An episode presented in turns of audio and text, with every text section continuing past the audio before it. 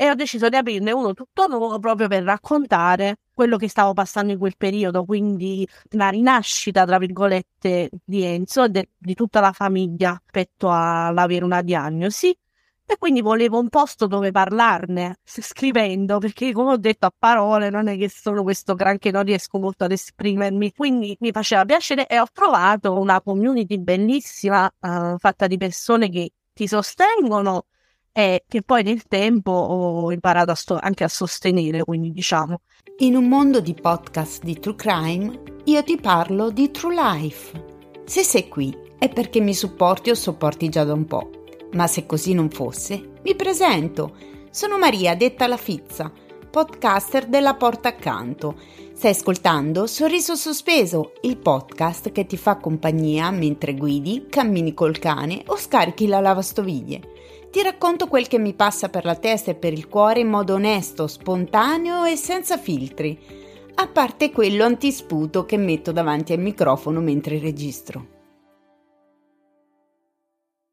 Ciao a tutti fizzati, bentornati a una nuova puntata di Sorriso Sospeso. Quest'oggi non sono da sola, ho il piacere e l'onore di avere qui con me una mamma, un'altra mamma di un bambino autistico la mia amica Rosaria eh, della pagina Instagram Castelli di Carta. Ciao Ros. Ciao Maria, ciao a tutti i tuoi ascoltatori. Ciao cara, come stai? Sei emozionata? Sì, perché io come dico di solito, io so più scrivere che parlare, quindi parlare a, a voce non è che mi viene benissimo, ecco. però faccio questo sforzo. Dai, dai, diciamo che mm, oggi parleremo di eh, miti, stereotipi legati al discorso cerchiamo, autismo. Cerchiamo di prenderla sul sorriso, sul divertente per sdrammatizzare un po'. Asso, quello sempre, assolutamente come mood, è sempre un mood insomma abbastanza scanzonato in qualche maniera. Però diciamo che eh, grazie a te che è comunque una community abbastanza attiva, abbastanza in target, mettiamola così, abbiamo chiesto eh, quali sono secondo loro gli stereotipi o i miti da sfatare e quindi oggi eh, li commenteremo un po' insieme. Sì, sì, sì, assolutamente. Ok. Allora, prima di iniziare con eh, i miti da sfatare che ci hanno scritto, eh, facciamo una piccola presentazione di chi sei, cioè... Certo, allora, vabbè, io mi chiamo Rosaria, Maria già l'ha detto, sì. eh, ho quasi 32 anni, sono mamma, sì. due bambini. Uh, il mio primo bambino si chiama Enzo, ha 5 anni, è nello spettro autistico. Invece la mia piccolina si chiama Aurora ed ha un anno e mezzo. E niente, ho sempre lavorato, però quando ho avuto Aurora mi sono fermata per il momento, però uh, da sempre faccio la segretaria di studio di avvocato. Uh, però okay. dedicando un po' ai bambini e un po' alla scrittura. Cerco un po' di dedicarmi alla scrittura e quant'altro quando ho tempo. Sì. E, e quindi questa diciamo è la mia passione principale. Poi le serie tv. Io vado fatta di serie tv da, 20, da 25 anni che guardo serie, quindi sono una grande appassionata. E questo. Ma allora, intanto anche io sono una grande appassionata di serie TV, ma in realtà io sono appassionata di tante cose, poi vado a periodi. Magari mi appassiono di qualcosa e mi stanco subito. Sì, no, ma io sono multipotenziale, infatti ho, proprio in questi giorni pensavo che dovrei farci proprio un episodio su questo argomento, sull'essere multipotenziale, cosa vuol dire, che cosa ha significato per me e via dicendo. Però non è oggi questo il tema. No, eh, volevo solo capire come nasce la tua pagina. Allora, uh, vabbè, castelli di carta, alcune a volte mi chiedono perché ti chiami castelli di carta, che c'entra con l'autismo? Niente. E quindi io uh, da dieci anni, più di dieci anni, uh, ho una pagina su Facebook dove scrivo, però non sull'autismo ovviamente. Diciamo più che altro per sempre piaciuto scrivere poesia, aforismi, e quindi ho aperto la pagina così, da più di dieci anni che tiene botta, ho quasi 15.000 persone che mi seguono. Eh, stai, mi stai dicendo che queste 15.000 persone potrebbero ascoltare Sorriso Sospeso? Sì, metterò, metterò il link sulla pagina. Mamma mia, ma guarda, sono ancora più felice di averti qui con me in questo momento, proprio da rivista, capito? Ciao ragazzi, benvenuti tra i fizzati. Da quando ero piccola, quando avevo 20 anni, che ho questa pagina e ovviamente la pagina è cambiata con me eh, questi 15 anni e avevo il profilo che si chiamava Castelli di Carta comunque collegato a, alla pagina. A un certo punto ho chiuso il mio profilo personale a gennaio dell'anno scorso e ho deciso di aprirne uno tutto nuovo proprio per raccontare quello che stavo passando in quel periodo, quindi la rinascita, tra virgolette, di Enzo e de- di tutta la famiglia rispetto all'avere una diagnosi. E quindi volevo un posto dove parlarne, scrivendo, perché come ho detto a parole non è che sono questo granché, non riesco molto ad esprimermi, quindi mi faceva piacere e ho trovato una community bellissima, uh, fatta di persone che ti sostengono e che poi nel tempo ho imparato a sto- anche a sostenere, quindi diciamo, eh, mi ha fatto molto piacere. Allora, intanto volevo rassicurarti che stai andando benissimo, che comunque eh, parlare in pubblico, tra virgolette, anche se in questo caso siamo io e te, siamo in videochiamata, eh, come se fossimo insomma al bar o a, a casa a prenderci un caffè, quindi non pensare troppo a chi ti ascolta, questo è un consiglio che mi sento di darti e dall'altra ti dico che è anche una questione di allenamento. Per cui è normalissimo che se non sei abituata a parlare, è un po' come quando fai video, no? Tu sei una di quelle che ogni tanto fai reel, no? Immagino che dal primo reel che hai fatto agli ultimi che fai adesso, adesso sei più sciolta, all'inizio ti senti imbalsamata, è per tutti così, insomma sono una cosa, diciamo, sono una cosa divertente che faccio, appunto, in merito a quello che parleremo oggi, delle cose che ci dicono, che ci succedono, cerco di prenderla un po' col sorriso, di sdrammatizzare, come si dice, fa sorridere ma anche riflettere. Eh, proprio come sorriso sospeso, mi sembra giusto.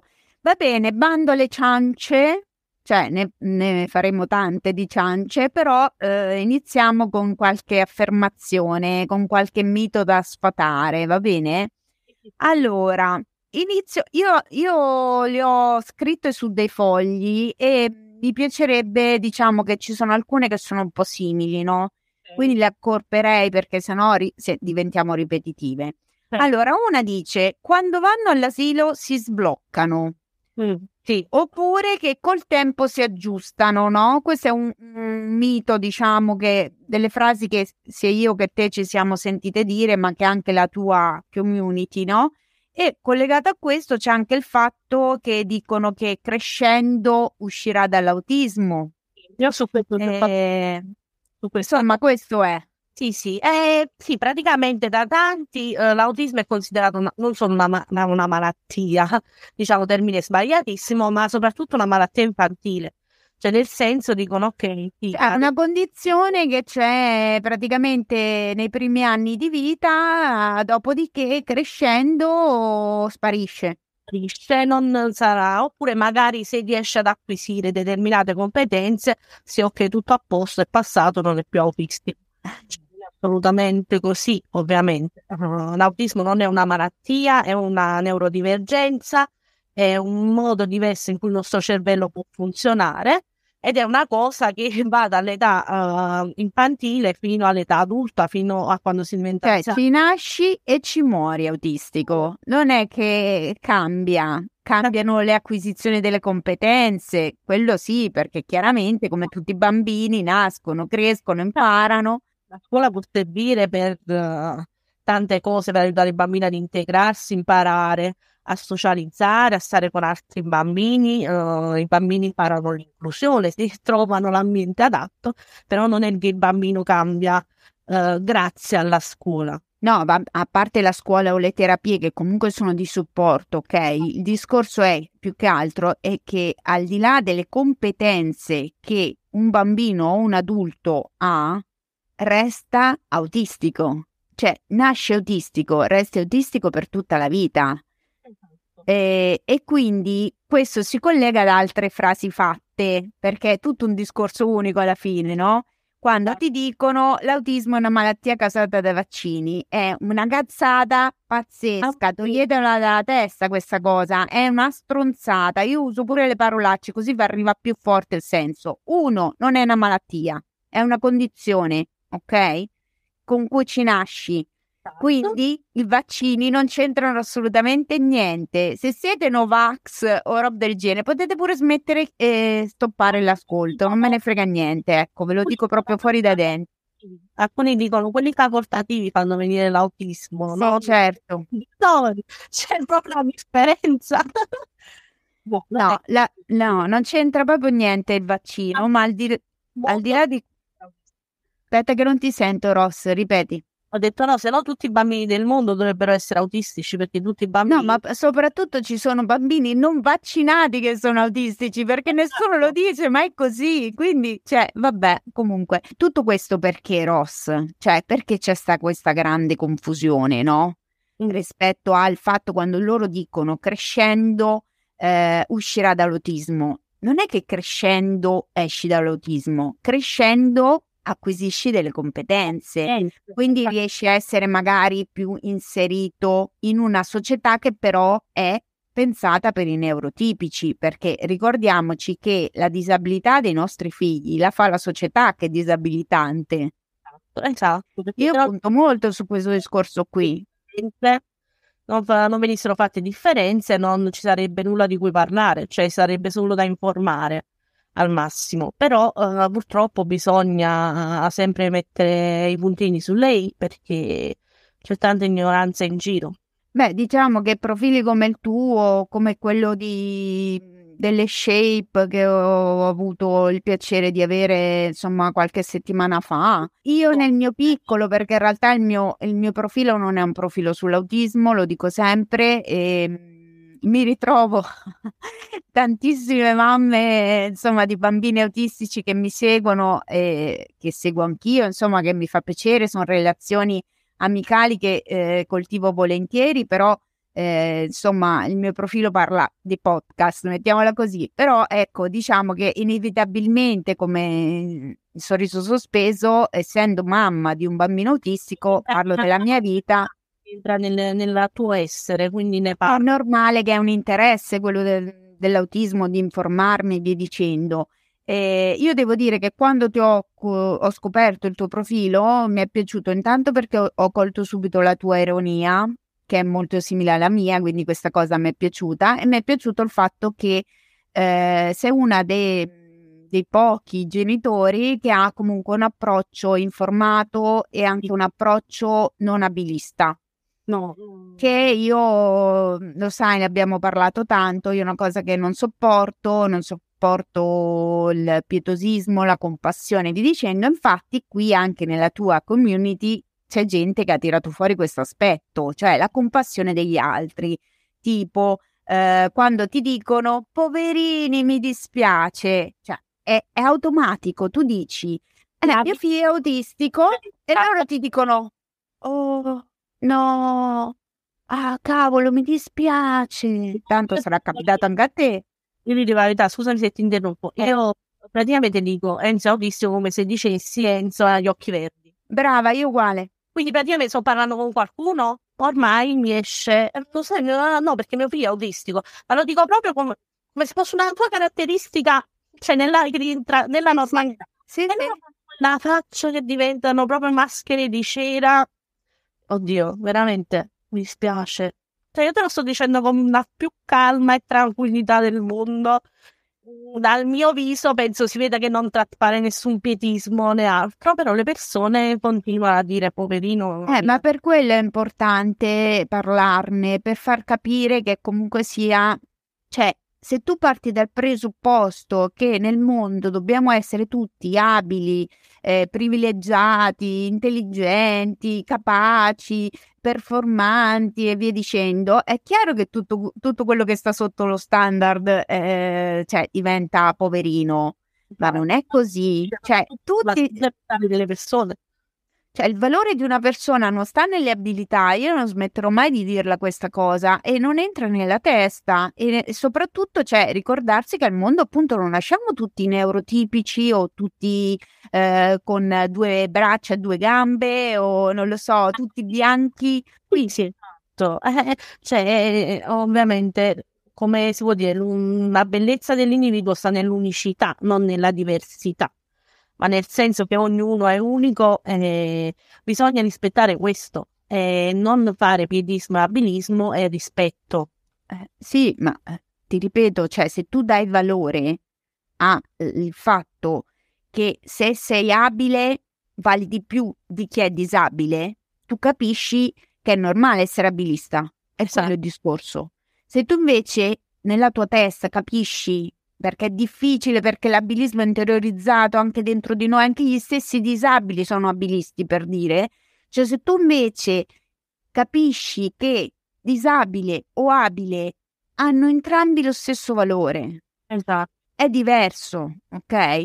Comunque non volevo fare il pippone, veniamo. No, ma facciamo pipponi. Eh, ma lo sai che dopo a me mi parte il nervo, a me l'abilismo mi, mi, mi, mi fa scattare. Anche nel, nel prenderla con il sorriso, cioè è questo. Eh, comunque è il messaggio che traspare in tutto quello che facciamo, anche se lo facciamo col sorriso e cerchiamo di ironizzare, eh, il messaggio che vogliamo portare è questo. Senti, per quanto riguarda il discorso, no? Se un bambino è verbale, non è proprio tutto autistico, una tua follower ha scritto, no?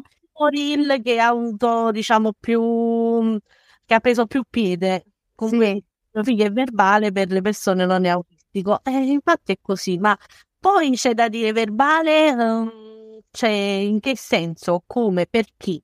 Cioè, se lo sentono solo dire due parole verbale, quindi non può essere autistico. Cioè, mio figlio sì è verbale, però Enzo è pieno di ecolalie e comunque ancora non riesce a fare discorsi, diciamo, strutturati bene, completi e quant'altro. Quindi verbale sì, ma Cioè, allora, io cercherei di, siccome magari ci ascolta tanta gente che non sa bene di che cosa stiamo parlando, io farei una piccola postilla di istruzione, diciamo. Allora, un bambino può essere verbale o non verbale. Non sì. verbale vuol dire che non verbalizza, cioè non parla.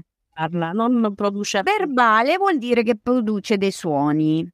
Esatto. Però c'è un'ulteriore differenza da fare tra bambini che comunicano e bambini che non comunicano. Ah, cioè, un bambino non verbale può comunicare in altra modalità che non è quella verbale, attraverso la CAA, cioè la comunicazione aumentativa alternativa, attraverso dei tablet che la faccio, parlo un po' spiccio, attraverso dei tablet con cui eh, c- c'è un vocalizzatore al posto loro e ehm, attraverso l'uso dei segni, pensiamo alle persone mu- mute, no? Che non parlano, comunque hanno usano il linguaggio dei segni. Però ci possono essere persone verbali che non sanno comunicare. Nel senso che il fatto che sappiano cantare una canzoncina o il fatto che sappiano ripetere quello che tu gli dici, se non c'è una comun- un'intenzione comunicativa di comunicare una richiesta, un bisogno, o se non è un linguaggio funzionale e quindi utilizzo una frase che ho sentito che però ha un significato perché ti sto facendo appunto una richiesta. Detto. Se non faccio tutto ciò, non sto comunicando. Quindi in realtà la cosa, lo strumento più importante che, do, che possiamo e che dobbiamo dare alle persone è quello di poter comunicare, non importa come.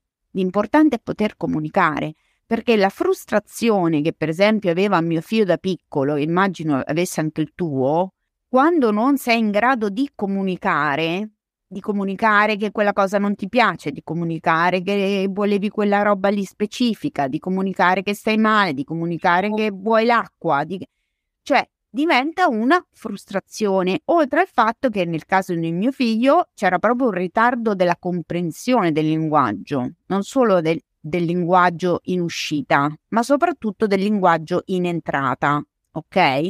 Chiaramente le terapie sono servite a questo, sono esatto. servite a far sì che mio figlio verbale, perché comunque dei vocalizzi, delle cose le faceva, usasse il linguaggio in maniera comunicativa, in maniera funzionale e quindi adesso è in grado di, nonostante abbia anche lui delle colalie, eh, le colalie per capirci sono le ripetizioni quando fanno un po' i pappagalli in qualche maniera, e, senza, senza contesto, diciamo. Sì, in teoria sono senza contesto. La maggior parte delle volte in realtà un contesto ce l'hanno, però diciamo che a volte è anche solo per stimming, cioè per piacevolezza loro, che gli piace quel suono e lo ripetono.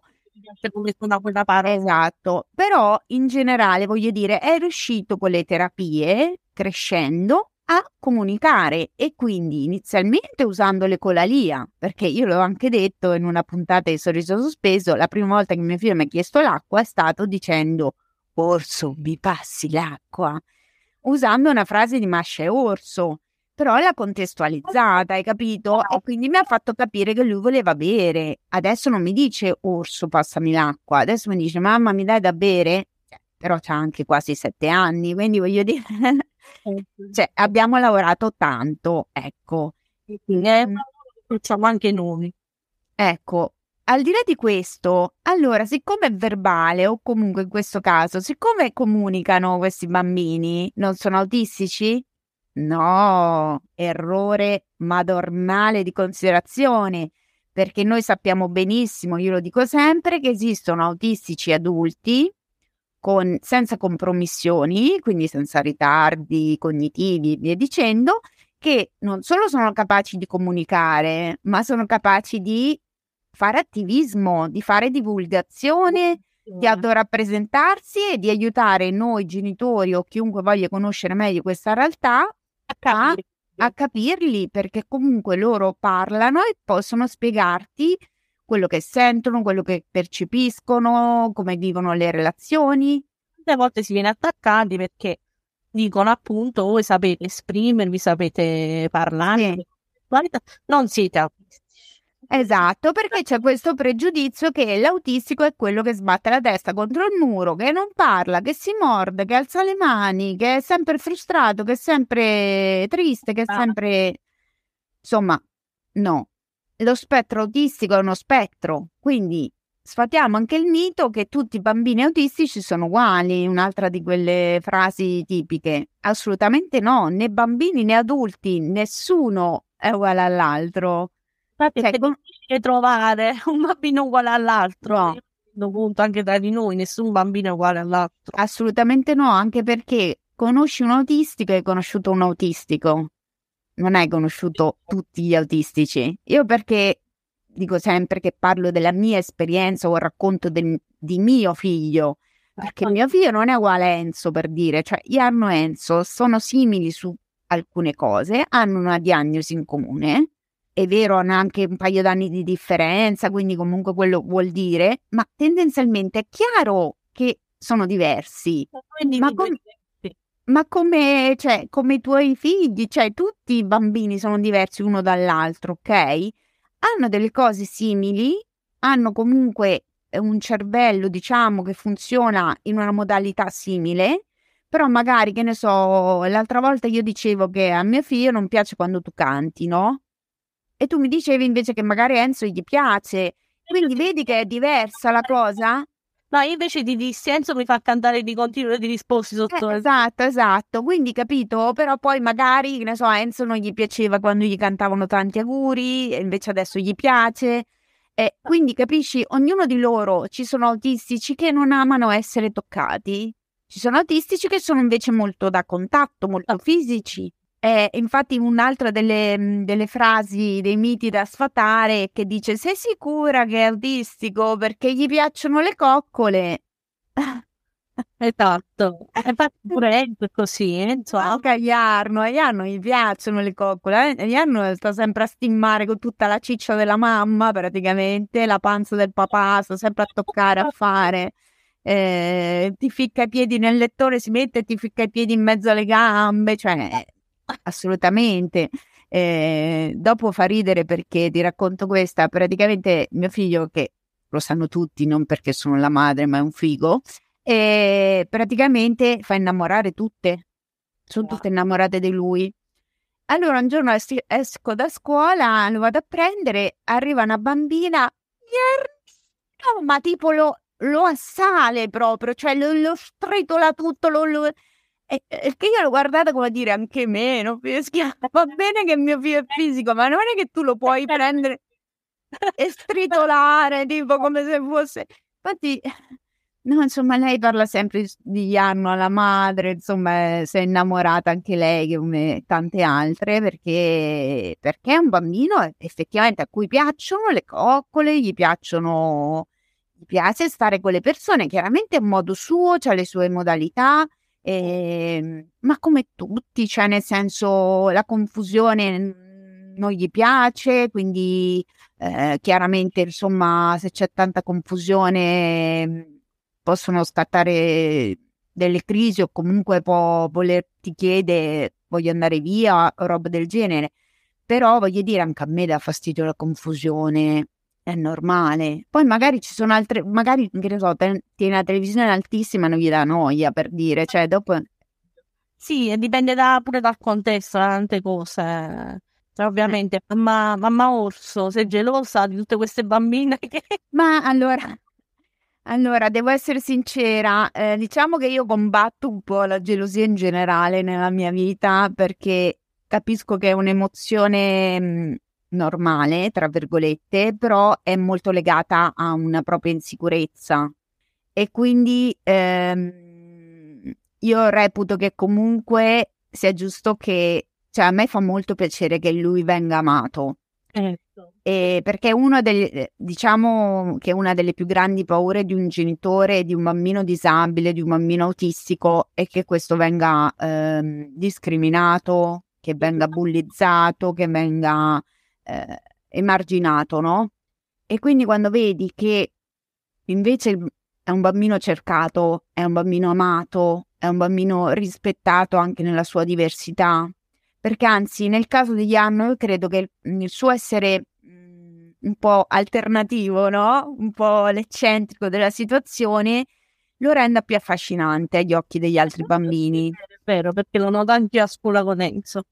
E questa cosa, eh, vedi la bellezza del, dell'infanzia, no? Invece di, eh, di scattargli è diverso da me, quindi lo allontano, è diverso da me, quindi mi attira, voglio capire, no? Voglio...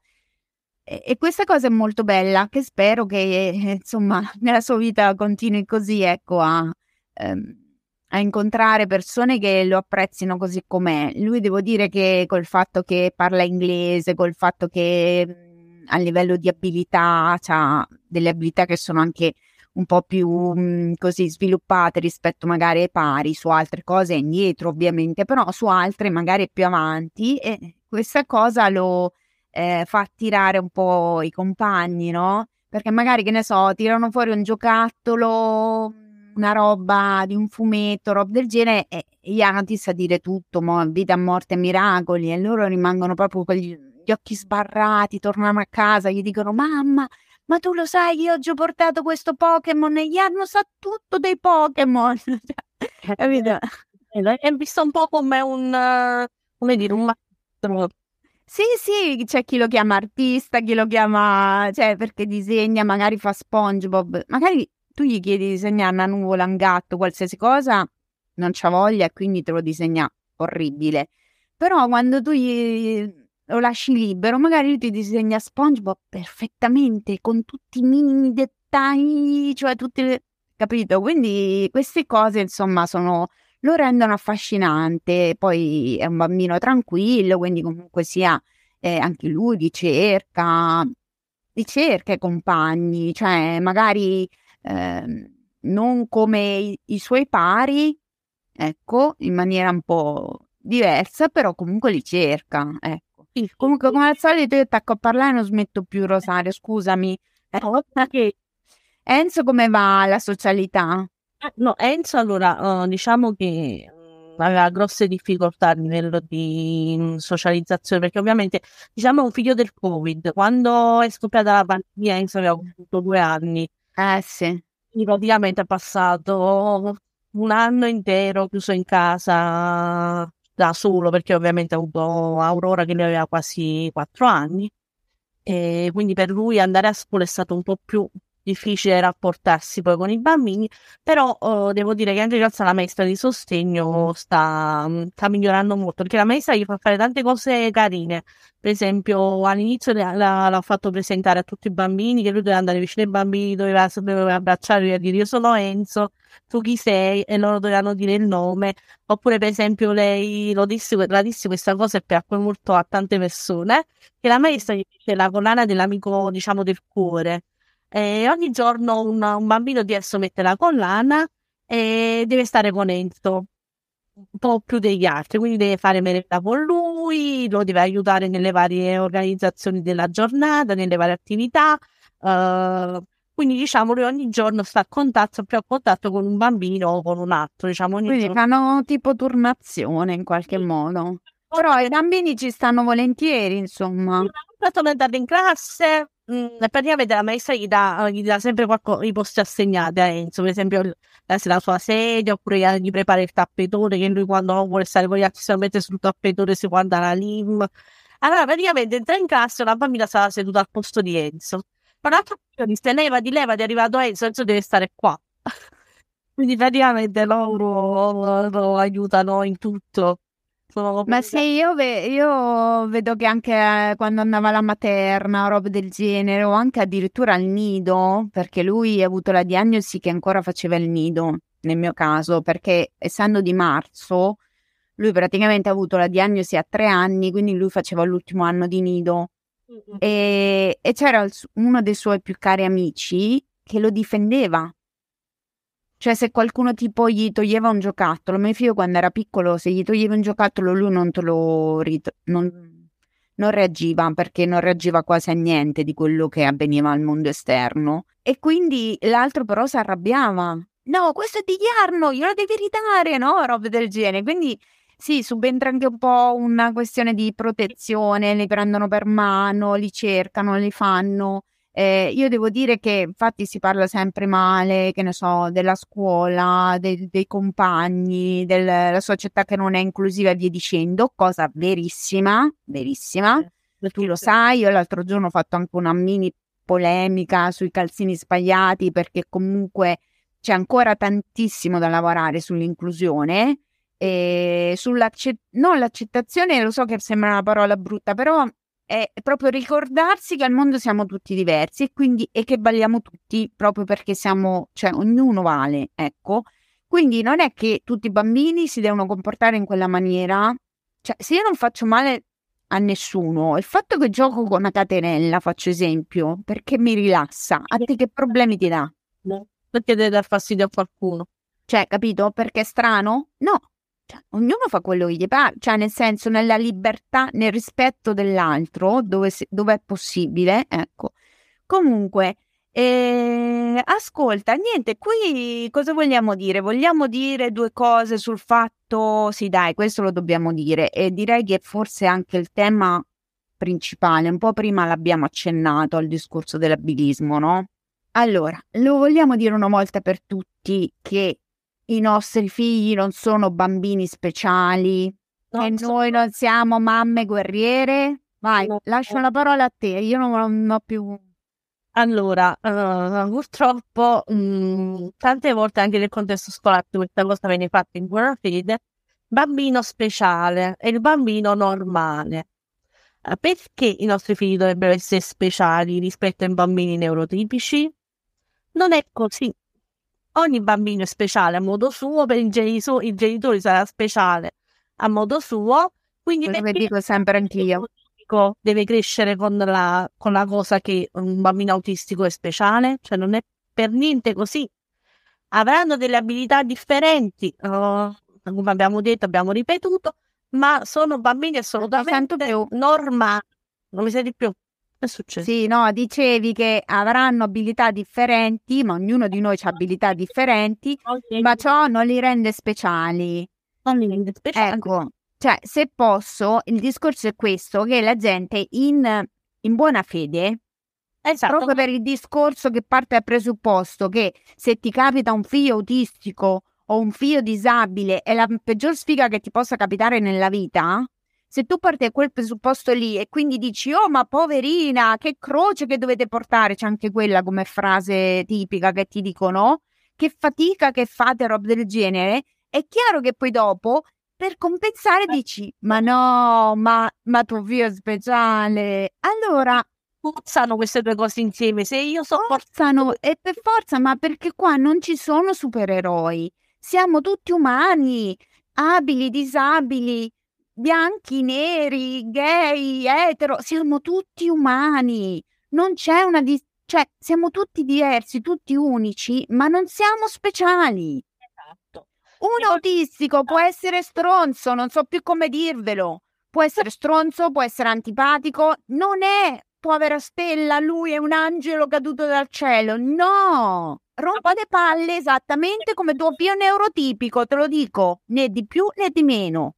Anche perché poi cozza la cosa perché vengono considerati angeli, però a un certo punto sono aggressivi, sono tutti aggressivi, dobbiamo aver paura, dobbiamo stare lontani. Poi non allora... sanno come approcciare, no? Allora hanno timore. Allora chiedete, chiedete, cioè io, io adesso a tutti quelli che non hanno a che fare con un soggetto autistico, cioè che non hanno un soggetto autistico nella loro vita, intanto vi vorrei rassicurare sul fatto che gli autistici vivono intorno a noi, non sono alieni quindi ci sono persone che sono autistiche e voi non lo sapete che sono autistiche, proprio perché nella vostra testa l'autistico è quello che dicevo prima, che sbatte la testa contro il muro. No, Fa, lavorano, si sposano, altri figli e via dicendo.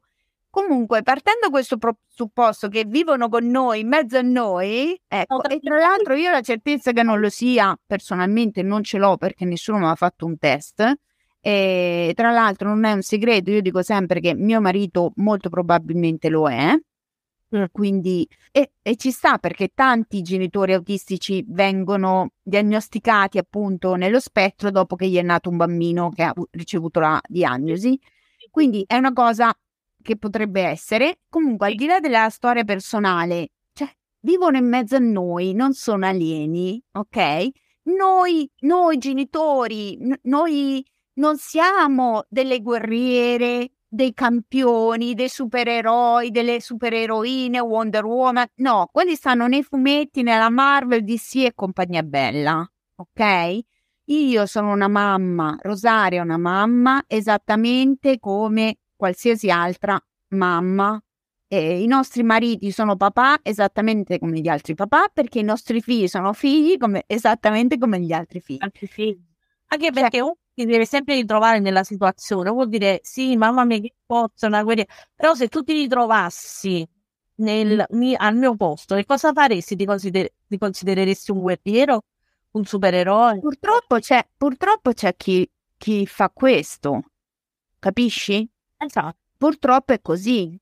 Purtroppo ci sono persone, per quando ti dico che l'abilismo è interiorizzato negli stessi disabili, ci sono disabili che eh, si sentono, non dico speciali, però in qualche maniera hanno interiorizzato questa cosa qua e i genitori di tanti bambini disabili hanno lo stesso atteggiamento. Perché? Perché ragioni col discorso dell'abilismo. E, e, però non è così se non iniziamo noi a farci considerare come... Esatto, cioè se non siamo noi per primi ad accettare il fatto che il nostro figlio vale come il figlio di qualcun altro, dove vogliamo andare? Esatto. Tu hai, tu hai due figli, no? Sì. Una, una è più piccola. Io adesso non lo so perché non te l'ho chiesto se Aurora fa, delle, fa, fa dei test, fa delle cose, de, de, deve fare un percorso. È stata seguita dal neuropsichiatra di Enzo, sì, per adesso segue tutte le tappe dello sviluppo cognitivo. Ok, facciamo che sulla carta lei in teoria è neurotipica. Ok. Cambia qualcosa per te? No. Vale di più di Enzo? Assolutamente no. Enzo vale più di lei? No. Ecco, basta. Direi che abbiamo, abbiamo definito tutto. Sono semplicemente due bambini che hanno interessi diversi, uh, diverse, sono completamente diversi caratterialmente. Eh vabbè, cioè, ma questo sarebbe capitato comunque. Cioè, io e mio fratello siamo il giorno e la notte, cioè... Esatto, loro sono il giorno e la notte, ma non perché uh, Aurora è così, Enzo è lì. Perché è così nella mente umana e nel carattere umano che ognuno di noi è diverso. Questo è. Dopo, allora, dove sta la fatica di avere un figlio autistico o un figlio disabile? Dove sta, secondo te, la, fa- la fatica più grande? Forse, nel, forse loro intendono nel, nel percorso di terapia? Cioè nel fatto no, che... io non dico loro, io te, te la faccio io la domanda, perché ho un'idea, ok? Secondo te, qual è la fatica più, più grande rispetto a il fatto, visto che comunque essere autistici o non autistici non ti toglie nulla nel, nel discorso di valore, no? Quindi voglio dire, dove sta la fatica? Ma la fatica più grande sta nel, forse nel farlo capire alla società. Eh già, pure secondo me. Per noi, questa è la normalità. Cioè, fare terapie, portare un bambino alla logopedia, fargli fare nuoto, piscina, per noi è la normalità. Quindi questo è far capire, nel farlo capire alla società che per noi è la normalità. Sì, ma non solo perché voglio dire, tanti bambini fanno sport, fanno delle cose, ok? E tanti bambini che anche non autistici eh, o non disabili fanno logopedia perché magari hanno bisogno. È chiaro che noi cerchiamo di dare gli strumenti attraverso le terapie, la scuola, gli insegnanti di sostegno e tutto quello che si può affinché i nostri figli acquisiscano delle competenze per cercare di vivere in una società che non è pensata per chi non è abile, però per cercare di dargli più strumenti possibili seguendo le metodologie più adatte a loro. Ma dall'altro c'è un lavoro enorme da fare sulla società. Esatto. Perché cioè... io facevo l'esempio l'altro giorno che a un compleanno c'era il mago come animazione, quindi tutti i bambini erano seduti a guardare sto mago mio figlio star seduto a guardare il mago fa fatica, ma non stava facendo niente di male. Però sono venuti a chiedermi, eh, scusa, puoi tenerlo? Allora, se mio figlio era in difficoltà perché stava vivendo un disagio, io ero già lì, ero già lì immediata a occuparmi di lui. Ma lui era tranquillo e sereno. Però io lì mi sono piegata e lì mi son, ci sono rimasta male con me stessa perché mi ha, fa- mi ha ferito questa cosa e cosa ho fatto? Sono andata dal bambino per evitare gli o- le occhiatacce e via dicendo, ma lì in realtà c'era da dire guarda che non sta facendo niente di che, eh. Sta disturbando. Non sta disturbando nessuno.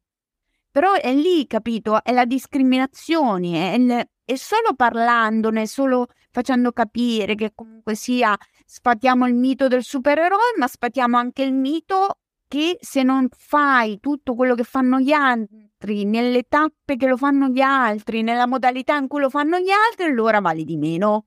È così, giusto, giustissimo. Sono ovviamente d'accordo. Ecco, le frasi le abbiamo prese un po' qua e là, ma dicendo, diciamo che tendenzialmente le abbiamo... Ah, questa, questa no, me ne è rimasta una molto interessante mm. che dice quando dicono le persone, no? Ma perché non guarda mai negli occhi? Allora, vogliamo sfatare questa cosa che sembra che se non guardi negli occhi, no? Non ti sto ascoltando, non ti sto calcolando. Sei in un altro mondo o comunque non, non sei presente in quel momento, non stai ascoltando. Non è così perché comunque mh, mm, è, la, il fatto di concentrarsi sugli occhi non, non significa niente perché eh, bisogna ascoltare e bisogna capire. Cioè, guarda... Ma poi c'è anche, c'è anche una, una, spiegazione in più che io ho scoperto tramite appunto queste persone autistiche che si rappresentano e che fanno attivismo, divulgazione, che eh, ad esempio, che cito la prima che tanto seguiamo entrambe, che è Red, sì. che le dice sempre, io ascolto senza guardare negli occhi perché se ti guardo negli occhi mi distraggo. Esatto, perché si... E non ti ascolto. Invece se non ti guardo riesco ad ascoltarti meglio perché se io ti guardo inizio a fissarmi su come c'hai i capelli, la montatura degli occhi, il riflesso sugli occhiali, le... come c'hai il colletto della camicetta e via dicendo, no? Sto sparando. Però quindi tra l'altro io non so tu, ma io faccio una gran fatica a guardare negli occhi le persone. E non lo so. Però è così. Cioè, non no, vabbè, io sono una cosa a parte, io mi distraggo, cioè a volte quando uno mi sta parlando penso a tutto. vabbè, sì, poi tra l'altro ultimamente sono sempre più convinta di essere ADHD anche io, quindi beh, lasciamo stare. Ad ogni modo, quello che volevo dire è che anche quello è uno stereotipo, perché ci sono autistici che fissano negli occhi però non ti stanno ascoltando magari. No, no, no, dipende dalla persona, cioè talmente sono diversi l'uno dall'altro, ok? Che per esempio un'altra autistica è Emanuela, mm. ok, Masia mi sembra fa di cognome, lei per esempio ti guarda dritto negli occhi quando parli. Una volta fa- hanno fatto un video, lei e un'altra donna autistica, e hanno, vis- hanno fatto un po' le differenze, no? A una piaceva essere abbracciata, all'altra no, una non ti guardava negli occhi, l'altra ti fissa. Era molto importante come, come contesto. Esatto, esatto. quindi Cioè, raga, sono tutti diversi, si riassume così, sono tutti diversi, però restano esseri umani, restano bambini, esattamente come i vostri figli neurotipici. Non tutti amano essere toccati, alcuni invece lo adorano, alcuni hanno problemi, hanno, fanno difficoltà, che ne so, a farsi tagliare i capelli, altri invece sono super vanitosi e non vedono l'ora di andare dal parrucchiere. Cioè, ognuno ha le sue. E ci sono delle caratteristiche in comune, per carità, comunque ci possono essere difficoltà relazionali, ci possono essere difficoltà sen- soprattutto sensoriali, però anche lì c'è chi iposensoriale, chi ipersensoriale, quindi cioè, ce ne sono veramente tante di differenze. Di esempi. Veramente, cioè, tantissime, tantissime però è importante che la società capisca che eh, non siamo tutti uguali e che piuttosto che, che fare così eh, cose simboliche tipo il 2 d'aprile, eh, metto il post su Instagram o i calzini spagliati, via dicendo, eh, interiorizzare questa cosa qua, che essere, essere autistico non, è, non vuol dire essere né da meno né di più di chi non lo è. Esattamente, sì, sì, il discorso sta tutto, il suo discorso sta tutto qui, cioè quello che le persone dovrebbero imparare è quello che cerchiamo di fare, cioè creare un, un ambiente migliore, e una consapevolezza maggiore nel non essere più guardati, diciamo, come alieni o come super uomini, super donne. Sì, sicuramente uscire fuori uscire allo scoperto, parlarne, via dicendo, aiuta. Aiuta sia chi si affaccia per la prima volta perché gli arriva la diagnosi e non sa dove sbattere la testa, no? Sia aiuta chi non ha a che fare, però comunque sia, eh, cioè, diventerà un cittadino più rispettoso. Perché facciamo un esempio pratico. Ok? Tu vai al supermercato oppure vai al ristorante, vai al bar dove ti pare e magari trovi un bambino che piange e si butta per terra automatico, la prima cosa che pensano, sta madre non sa so fare un cazzo, non lo sa educare, sto bambino è un viziato di merda. Scusate le esatto. parolacce, ma a me mi infervora. ok? Quando tu, quando tu conosci altre realtà, al di là di quelle che ti hanno inculcato nella tua testa, che siamo tutti così e dobbiamo essere tutti robottini, ti rendi conto che prima di giudicare, a parte che è sbagliatissimo a prescindere da giudicare le scelte genitoriali degli altri, ma comunque, appena capi- ti rendi conto che non esistono solo i bambini che sono capaci di seguire tutte le regole, tutti precisi, tutti... e conosci che esistono bambini che può essere che si sono buttati per terra perché hanno un meltdown, hanno una crisi data da una frustrazione o perché gli ha dato fastidio un rumore, gli sta dando fastidio le luci o per tutta una serie di motivi che tu non conosci. Ti va quella scintilla che io so e magari sta succedendo per, per quella cosa. Sì, no, quella... Diventi più empatico, dici, ok, magari questa mamma ha bisogno. Magari tro- ho un pupazzino, può darsi che gli provo a chiedere, gli può piacere questo pupazzino? Quello... Magari no, non puoi fare nulla, ma intanto non gli, non gli butti addosso quello sguardo giudicante, ma gli fai un sorriso, gli provi a chiedere al genitore, posso fare qualcosa? Eh, Guarda, per favore, mi vai a prendere un bicchiere d'acqua per dire che ne so, cioè qualsiasi cosa, oppure anche solo di dire grazie che non ti sei girato dall'altra parte. Esatto. Perché ci si sente soli, ci si sente soli tantissimo. Eh, e invece è importante, è importante, io sono molto contenta che quando eh, mi capita di... Ehm, di parlare di questi argomenti, comunque ci siano tante persone che mi dicono grazie perché io di questa cosa non so niente e mi hai aperto la testa, mi hai aperto la mente, mi hai fatto capire qualcosa in più, tu, i tuoi ospiti, no? Quindi eh, ben venga parlarne, ecco, in un modo o nell'altro. L'importante è parlarne in, in, in modo corretto perché appunto c'è tanta disinformazione, tanti pregiudizi, tanti stereotipi io spero che questo piccolo episodio un po' confusionario, che tra l'altro ragazzi per registrarlo non vi dico che casino che abbiamo fatto, mamma mia! Cioè tipo abbiamo registrato dopo un'ora e non si sa neanche se verrà fuori qualcosa alla fine, però io spero che se tutto va bene e questo episodio va in onda abbia sdoganato un po' di, no? quel piccolo semino, quella piccola scintilla di consapevolezza. Bravissima, bravissima. Poi noi restiamo a disposizione, giusto Ross? Certo. Qualsiasi cosa possono scriverti, anzi andate a seguire Castelli di Carta su Instagram, dopo io metterò nella descrizione dell'episodio chiaramente il tuo riferimento dove sì. trovarti, ecco. Quindi sia Ross che io siamo sempre a disposizione per qualsiasi domanda, per qualsiasi dubbio, eh, scriveteci sui social, insomma, tranquillamente. E se volete conoscere meglio l'autismo, io l'invito che faccio sempre è quello di andare a seguire profili di persone autistiche in primis, perché a me sono servite tanto. È la loro esperienza diretta. Esatto, quindi ti aiutano a capire meglio certe cose e anche a sfatare appunto il mito che l'autismo è solo quando sei piccolo o che è solo se non parli. Non è ecco. così. Esatto. Va bene, Ross, vuoi dire qualcos'altro? Io ho parlato tantissimo perché dopo mi parte la fregola. No, no, io lo sai, io sono d'accordo con quello che dici, non posso fare altro che essere d'accordo perché è quello che penso anch'io. Eh, aiutiamo, eh, supportiamo eh, le famiglie e le persone autistiche, ma ovviamente cerchiamo anche di aiutare gli altri a comprenderci. Sì.